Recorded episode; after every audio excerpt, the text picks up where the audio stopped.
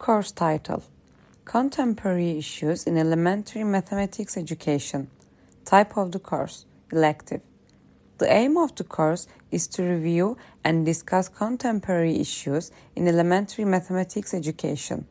The content of the course is as follows The major issues in mathematics education research, national and international publications, journals, and conferences on elementary mathematics education, qualitative and quantitative research on teaching different mathematics subjects, contemporary experimental research on the use of different teaching methods and materials in mathematics teaching, researches on the use of technology in teaching mathematics, evaluation of researches in elementary mathematics education in Turkey.